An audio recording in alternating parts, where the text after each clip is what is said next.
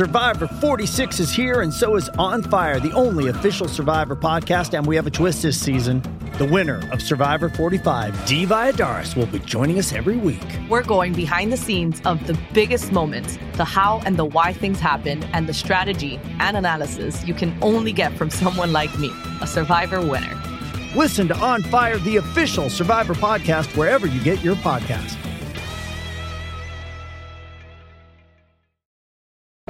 Does Monday at the office feel like a storm? Not with Microsoft Copilot. That feeling when Copilot gets everyone up to speed instantly? It's sunny again. When Copilot simplifies complex data so your teams can act, that sun's shining on a beach. And when Copilot uncovers hidden insights, you're on that beach with your people and you find buried treasure. That's Microsoft Copilot. Learn more at Microsoft.com/slash AI for all. And welcome into the Penn Live Wrestling Podcast, our very first episode. Dustin Hockensmith here. I'm joined by Dave Heckard. For the first, will be a weekly edition of this show. Dave's going to share some thoughts with us every Monday. And the plan will be to break down the latest in the mid Penn and touch into the District 3 scene as well. Uh, the Penn Live Wrestling Podcast will also feature some interviews with coaches and wrestlers, some other analysis all season long. So I would definitely encourage you to subscribe to it. You can do that on Spotify, Apple, and iHeartRadio. So we're in a lot of platforms where we need to be. Dave, first of all, welcome in. I'm super excited to have you on board. And I think wrestling fans in this area, we don't really have anything like this. And we certainly don't have anything with somebody like you to, to kind of share your thoughts. 17 years coaching at Cumberland Valley. You were a state champion yourself. You coach, I think, four state champions. I, I can't think of anybody better to break down what's happening around here. No, thanks for having me, Dustin. I'll tell you, I, I gotta. I really, really wanted the introduction. I, every every time I come on, listen, you laugh, but I wanted the introduction to be the chicken dance theme song. I think that would have been outstanding. And uh, you know, we, we couldn't do that because of uh, some some different uh, different different loopholes and whatnot. But either way, no, good good to good to have me, and uh, I think uh, this is going to be pretty neat here to to get out and kind of just share different perspectives on, on the season and, and kind of keep everybody up to date with what's going on in the mid Penn. So here's what I'll say about the chicken dance. All right. So first of all, the technic there's technicalities in terms of what can be used and what can't be. So that's first and foremost. But I respect you for wanting to dive into that because you know, like I, I don't think oh, if, if, you're putting a, if you're putting a list together of say the top 10 moments of your coaching career, that moment probably wouldn't be on that top 10. But I, I respect the fact that you're willing to confront that. I mean, it would definitely be like the most memorable. I I, I can say that, and, and, you know, yeah, for sure, for sure. Well, uh, we are going to launch into the season ahead. Uh, we'll probably talk about the chicken dance, I, I, assume, at some point in time. Which I don't know. I, I, think that's pretty. I don't know if we need to really get launch into the details of that. I think that's nah, when you say, nah, Dave, when you say Dave Heckard chicken dance, most people will kind of get it. But we're gonna we're gonna start on our very first episode here, just looking back at the 2020 2021 season it was so unique and so difficult and challenging in all these different ways. And I, I fully grasp that there are much bigger things going on in the world, especially at that time than than wrestling. But I, I do think it's worth discussing just how hard that was on people like you, on your wrestlers. And, you know, first, I want to go back to the beginning of it and let's go back to, all right, the state championships and you get into this off season and it seems like you know, correct me if I'm wrong, but there's a real have versus have not situation when it comes to, you know, the really, really good clubs that, that you can uh, wrestle in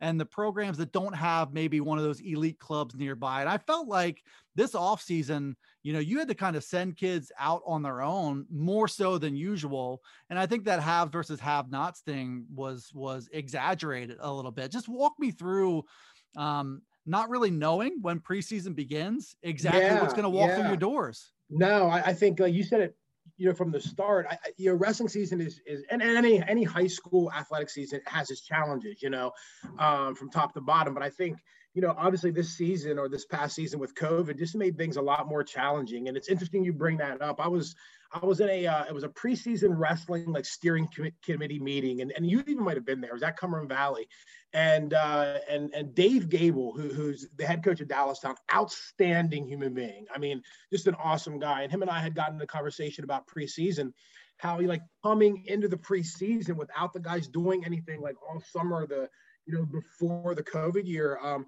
how far back your your guys were, and not necessarily your wrestlers. I mean, every team has guys who wrestle, and you have wrestlers, and, and you need both, right? Like, you know, your wrestlers per se. The the uh, you know his son at, at the time was going to be a senior. Like, you know, those guys, the, the Jake Lucases of the world, that they went out and they did things, that they found ways to to do that, and uh, you came into the preseason, and and the guys that don't necessarily you know do the wrestling year round per se uh, you know your your guys who wrestle were the guys that you really saw man the, the growth was really stunted from from the previous year to to that preseason. And uh, you know like like david said you know he was like you know the guys didn't get a whole lot better because of that time they took off. And and uh, and, and I think that was relative across the board, like you had said. Uh, the, the guys who who don't have access to to the big clubs, and I mean, maybe so. Maybe that's fair to say. But I, I think like the have and have nots, like, you know, your, your guys who, who it's important to found a way to go out and, and work hard and, and to try to keep up as much as possible. And, and the guys who didn't obviously didn't. So, um, but I, I think that, you know, from, from top to bottom, I, I think people did the best that they could last year, you know, with, with what you had. And I, and I think, you know, even, even starting the year, uh, okay, we're, we're going to be wrestling with masks on. It's like, wait, wait a second. We're, we're going to go out on the mat and and really get into like a physical altercation with somebody. You're, you're going to physically assault another person, but we have to wear masks. So it was it was a challenge. But you know what? At the end of the day, uh, one of my biggest worries was how is that going to be handled from an official's perspective at the beginning of the year? And then when you get to states how's it going to be handled? I mean you know you start conjuring up all these different scenarios that can happen. And and and reality i think that the officials and the piwa did a pretty darn good job um, you know with with trying to do the best that they could and and while adhering to to any precaution to try to keep people safe. So um, yeah. I I thought, you know, from my personal perspective, I thought wrestling in masks was going to be a much bigger disaster than it actually was. Yeah. Yeah. And I, and I, I, I, re- I recognize the, the potential for inconsistency, and you did see that, but I thought it was going to be a lot worse. And I think, I mean, from your experience, you know, I think the resilience of, of the kids showed up you know and i think the the the strategy of coaches showed up to you know to really wrestle and practice with these on just accepting that these are our circumstances. Let's if we want to make the most of these circumstances yeah we got to get used to wrestling in this mask. And then you know certainly the scene did change toward the the postseason when you started intermingling with other districts other places where the masks weren't as important to uh, coaches administrators etc uh, right. but it did change but it, it was you know I, I really thought it was a testament to to um, the kids themselves for working through that.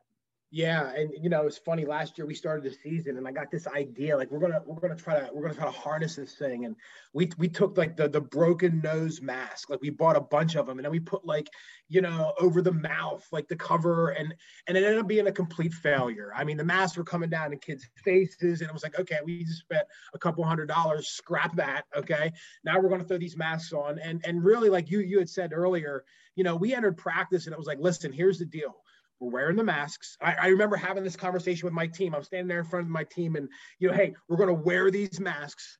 And, and as I'm talking, I'm getting annoyed by the masks, and I'm going, I don't want to hear any complaining. We're going to wrestle hard. There's no complaints. Well, by the end of it, like I'm I'm I'm annoyed with my own mask. So so speech one, here I am telling the kids I don't want to hear any complaining, and here I am complaining about this mask, you know. But really, the kids were incredible, and, and, and not just my own. I mean, across the board, uh, you know, the coaches said how kids came into practice and listen, you're going to wear them because you're going to have to wear them in a match, so you might as well get used to it here, you know. And uh, and they did. They they they wore them and, and did the best they could in the room to to keep them up and and do what they needed to do. So uh, a testament to the to the coaches, the you know the officials, but really the kids, man. I, I thought the kids did an outstanding job with that. So, and I, I think you know just the mentality being out there, you know, and it's just one more thing. You know, I, I've talked to you about this before about just the brutal and difficult nature and and this is your quote to me on several occasions everything about wrestling is hard Yeah. You know, it's just Yeah. one more thing. And I know all winter athletes were going through it. I know every, Yeah. uh, you know, other athletes in other sports were going through it.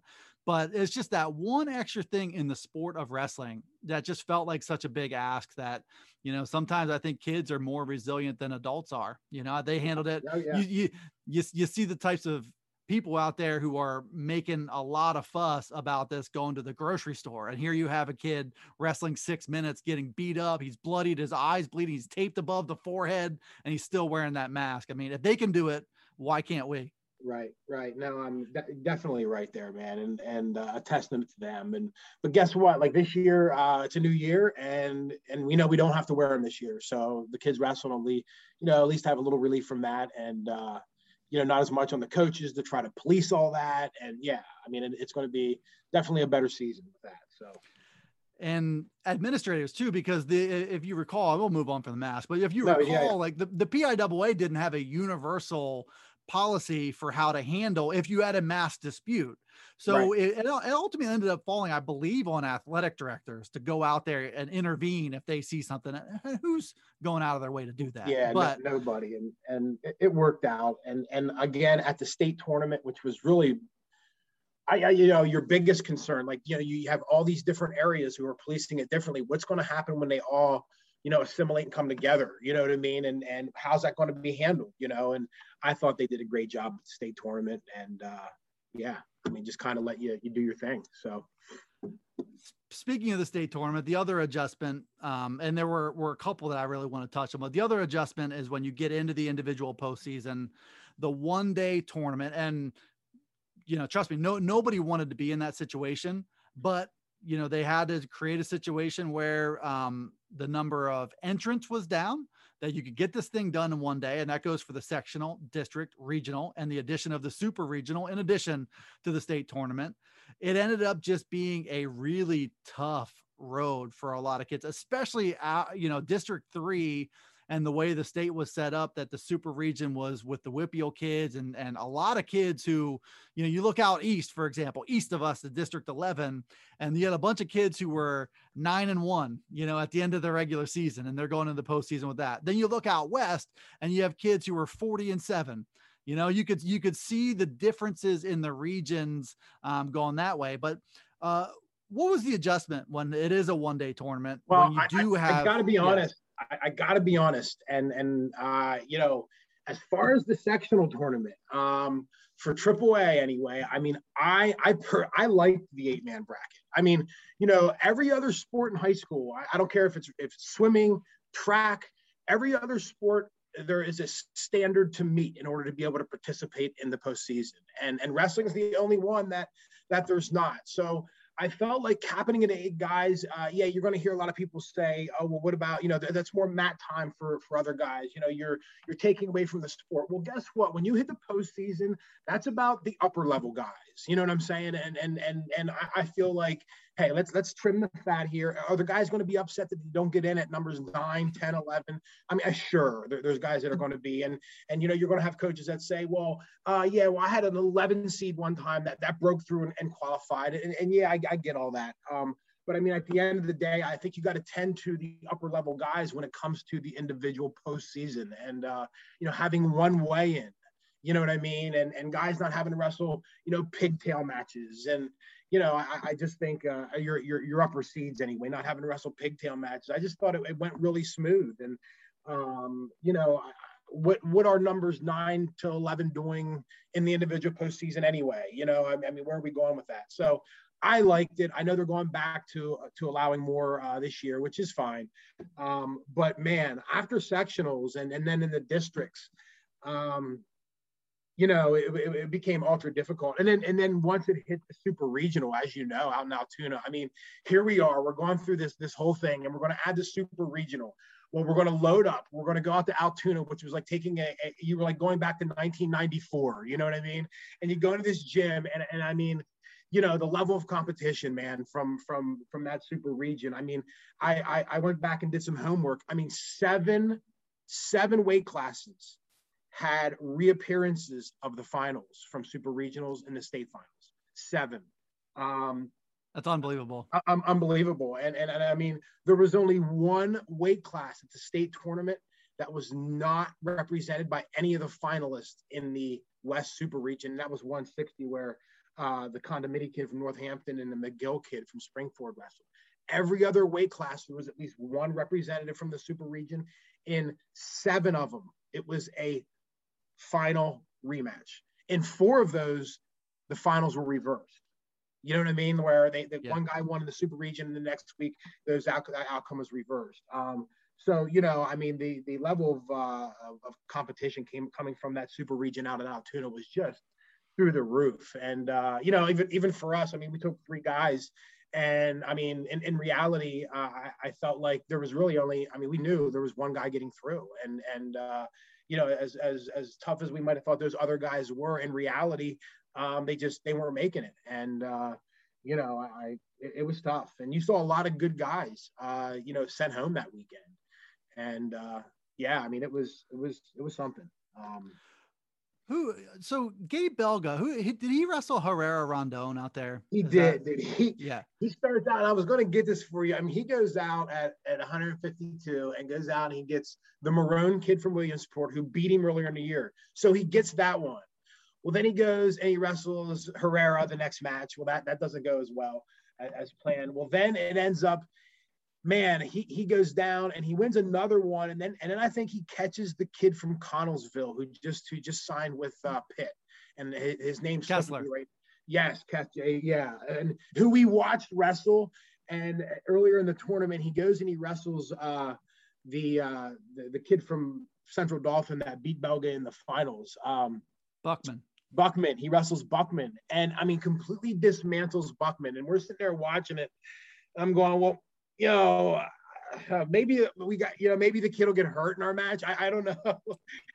yeah. He goes out and I mean, just completely dismantles us. And, you know, that was what it was. I mean, we had the number one, number two, number three guy all in our, our super region coming out of there. And, uh, you know, although great experience for, for the youngster there, uh, reality set in pretty quick. And, uh, yeah. Well, I'll say this. I mean, there were two matches that that stood out to me that were, you know, the outcome was more or less inevitable. One was Gabe wrestling Herrera Rondon, but what I thought Gabe, and I said it to you whenever whenever you guys walked off the mat, Herrera Rondon felt it. Like he felt Bel- Belga wrestling him, and I thought Belga showed up as well as he possibly could against a three-time champ who's at Oklahoma now. He's a sophomore out there. The other one was uh, Ryan Garvik from Central Dauphin wrestling Wyatt Henson uh, for yeah. Waynesburg. You know, yeah. Wyatt Henson is a next level guy too. He's an yeah. upper, upper, upper tier guy. And all you could really do with your guy, both cases here, young wrestlers, is ask them to go out there and just make them remember you, right? Like make battle, them, man. Make them work. Go out and battle, no doubt, no doubt, and uh, go out and give him a give him a test, man. See what see what he's got and. Um, and and you know sometimes you get that out of younger guys a little more maybe because they're uh, I don't know, politically incorrect, dumber than the older guys, you know. So they'll go out there and, and not about this much and go after it. Where uh, you know maybe maybe the older guys, you know, reality is a little a little a little better for them. So, um, but no, I, I mean I think that. Uh, when you have young guys like that wrestling those upper tier guys, man, I mean, what are you, what are you going to do? You got to go out and, and, and, give it a go. And, and I think you're going to see that Belga and Garvik are both going to have tremendous careers here moving forward. So, um, Absolutely, and and and probably a little bit better off from from getting that feel and knowing, you know, just some confidence that, you know what, I mean, Herrera Rondon had to work to beat me, you know, and you can and you can maybe build on that. Yeah, uh, we can. will we, we will, by the way, the one that you got through, Jake Lucas, who won a state title. We'll talk more about him and and that journey, not just this year, not just you and him, but his journey going back four years and right. what it all took for him to get to the top of that state podium and how much he deserved it. We'll be doing that on episode two as part of um, you know, looking more at the individual wrestlers from last year. Uh, the other dynamic here was moving the District 3 and the PIAA team championships around, wrestling the PIAA team championships after the individual championships.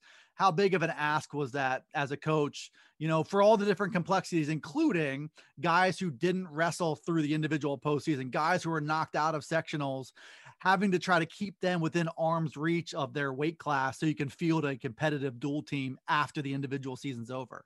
Yeah, I mean, you know, there's something to that. And I know it was kind of crazy how you went like team districts before states, and then you went to individuals, and then you came back and wrestled like the team state tournament at the end. But again, man, listen, I, I, I feel like a lot of those teams competing at team states are going to have guys competing in the state tournament at the individual level, you know, and, and man, you know, there was a, that's a three day tournament. I mean, even longer really, if you consider the, the, the prelims on Monday, uh, yeah. but you're wrestling, you know, you know, Friday, Saturday, you know, I mean, it's, it's multiple weigh-ins. And so you're asking like these kids to weigh in for the team tournament and, and, and weigh in at different weights sometimes, right? Like sometimes they're going to weigh in light at one weight just to get a matchup here or there. Um, so you're going to ask them to weigh in multiple times at different weights the week before they start the individual tournament. And and I just feel like you know, you saw sometimes where some of the teams that went through that, um, you know, you can only get your team to peak so many times a year, you know, and and that one time you definitely won your kids to is the individual tournament. And uh, you know, sometimes you'd have kids peak at, at the state team tournament with their teams and then turn around and, you know, miss weight the next week. Uh, so sometimes they get hurt in the team tournament. Um, you know, and I just think that there's something to that. I I, I liked the format of, of, of keeping the state team tournament till the end. I, I don't know the answer. I don't I don't know how to keep kids uh, involved throughout that period of time where they're not wrestling. You know, where the individual tournaments going on. Uh, last year, we had a chance to go over and, and work out with Central Dauphin. I took Jake over because of being in Dapper Dan, and they were still working out. And Jeff did a great job. I mean, you know, kind of let the kids come in and, and get a little workout in. I think, uh, you know, it might have been every day, but it was it was short in practice. It was a little more light, and just to get the weights down and and kind of go. And I thought he did a great job with that, and it showed because they had a pretty good tournament. And uh, you know, I, I think though, although that might not be the right answer as far as exactly how it was done last year, there's something to that. And and again, I, I think you know the the key being getting kids to peak at the individual tournament um, before the before the state team, you know.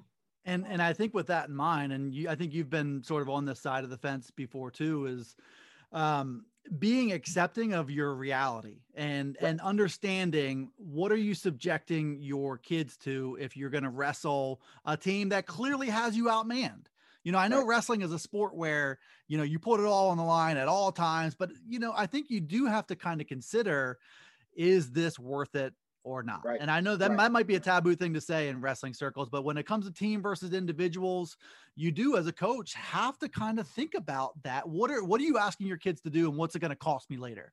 No, and I, have I've been on the I've been on both sides. You know, I mean, I've been on I've had teams before where I know these teams are, you know, we qualify for team states and we have no chance of of placing. You know, I mean, we've, we've had teams where we had we couldn't have passed, but you know now we we have a team where maybe qualifies for state team but now like we're asking our kids to go weigh in two more times um you, you know to do something that you know you're not going to do as a team so then when you get into the number of weigh-ins and who's making weight at what weight i mean what's like you said what what's is it worth it like you know what's what's the value in all this and um I, have been on on teams where you know we we we push for the state team tournament because let's be honest. I mean, if you have a team that you feel can place, you know what I mean. Well, then you're doing it. You know, you're going to go. You're going to put your team out there, and you're going to make a go at it.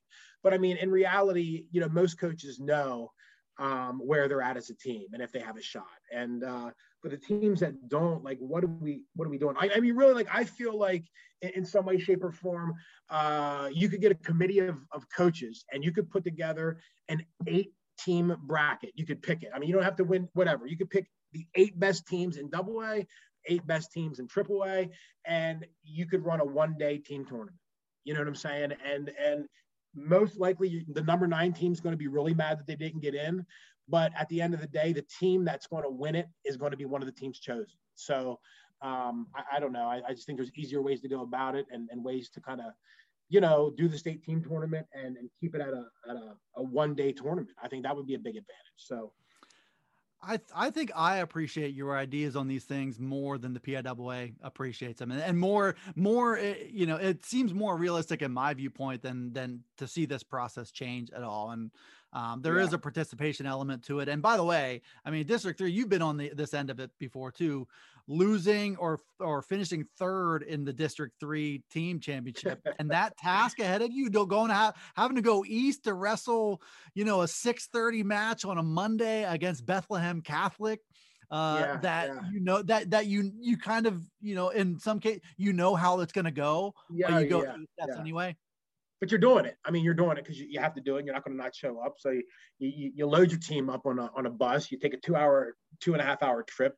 You're probably down a starter or two because you really know that you're not going to make them weigh in because the outcome's not going to matter anyway. And they're guys that are struggling with their weight. Maybe they're a little banged up. Maybe they just need a break. So what are you doing? Like, you know, so all right, here we go. We're going to line up on a bus. We're going to take a two-hour trip uh, to go to go get pounded by a team, and that ends your. But again, you know, you're battling and, and you're in the district team tournament. What are you going to do? Not win? You're going to try to. I don't know. Um, so, yeah, you know, you, you, it is. It is. It is. Uh, Central All last note here before we uh, we wrap up and we we kind of point our our arrow towards the individuals in the next episode. But uh, you mentioned Jeff Swaggart, the job that he did with Central Dauphin, and you know what he did so well was long before the time came to buy into the team championship. He had his team bought in, you know, right. and I think that's probably that is probably a statement over his 37 years in, in coaching that Swaggart has done as well as anybody in the state is getting his team to buy into the joint mission of his team. They bought into it, and I think especially early in the in the team championships, the team that bought in the most and had had their individual wrestlers buy in and, and weigh in close to what they did during the regular season had a tremendous advantage. And I thought that was the difference in them knocking off Bethlehem Catholic in that what the quarterfinal round to get to you know Cumberland Valley and wrestle in the semifinals. Um, they run into that Waynesburg team, which I know, and maybe you can lend a voice to this. Is there is a conversation about where that Waynesburg team ranks among the great teams in Pennsylvania history. Not only were they tremendous, what with five, four or five state yeah, state champs, which is yeah, absurd. place winners, yeah, six place winners they had. Yeah, I, you know, I think even the year like we went through, like going through the super region they went through, they had six medalists. Um, and and more would have been more would have medaled if they would have had a normal a normal year, you know, because they'd had more guys that probably would have would have done it, you know, and uh, you know, yeah, I mean, they were they were just dynamite. I, I I'd put them up there. I tell you what, man, they they they didn't have. I feel like they didn't have a hole. I mean, every everywhere there was somebody that was that was going to bring it, and they were they were tough, man, and, and well coached and all the above. I mean, I, I, I you know one of the best teams I've ever seen is that that Central Dauphin team of like 09 where they had like eight regional champions on their team, and uh, they were really tough that year too as as a team, you know, and. Uh, but yeah, Waynesburg, man, they they were physical, they were they were mature, they were they they filled in every weight, uh, they spread out well. Um, they were tough, man. They were tough. Not only were they just objectively tough from top to bottom, you could not have asked for a worse matchup for Central Dauphin because every area where every every weight they had a stud, Waynesburg had a better stud. Yeah, it was, it was impossible. And that that is like wrestling is matchups, you know, especially when you're ca- talking dual meets and you know who's better than who. Well, I, you might you might have a better team than somebody, but if they match up with you and, and catch the coin flip, and you're done, I, you know. And and it, it's all about matchups. And and Waynesburg, I mean, not just matched up with Central Dauphin, but matched up with everybody pretty well. I feel like so.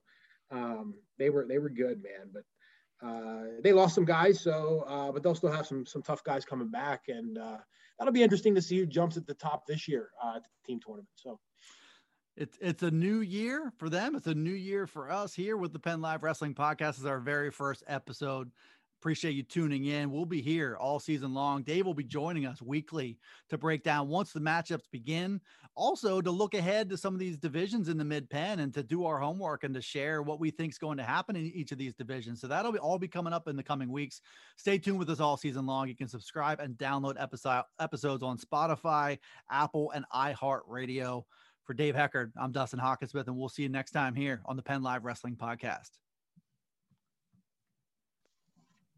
Easy enough, right? Yeah, yeah, good, good, good, good. It's always, you know, you're always looking for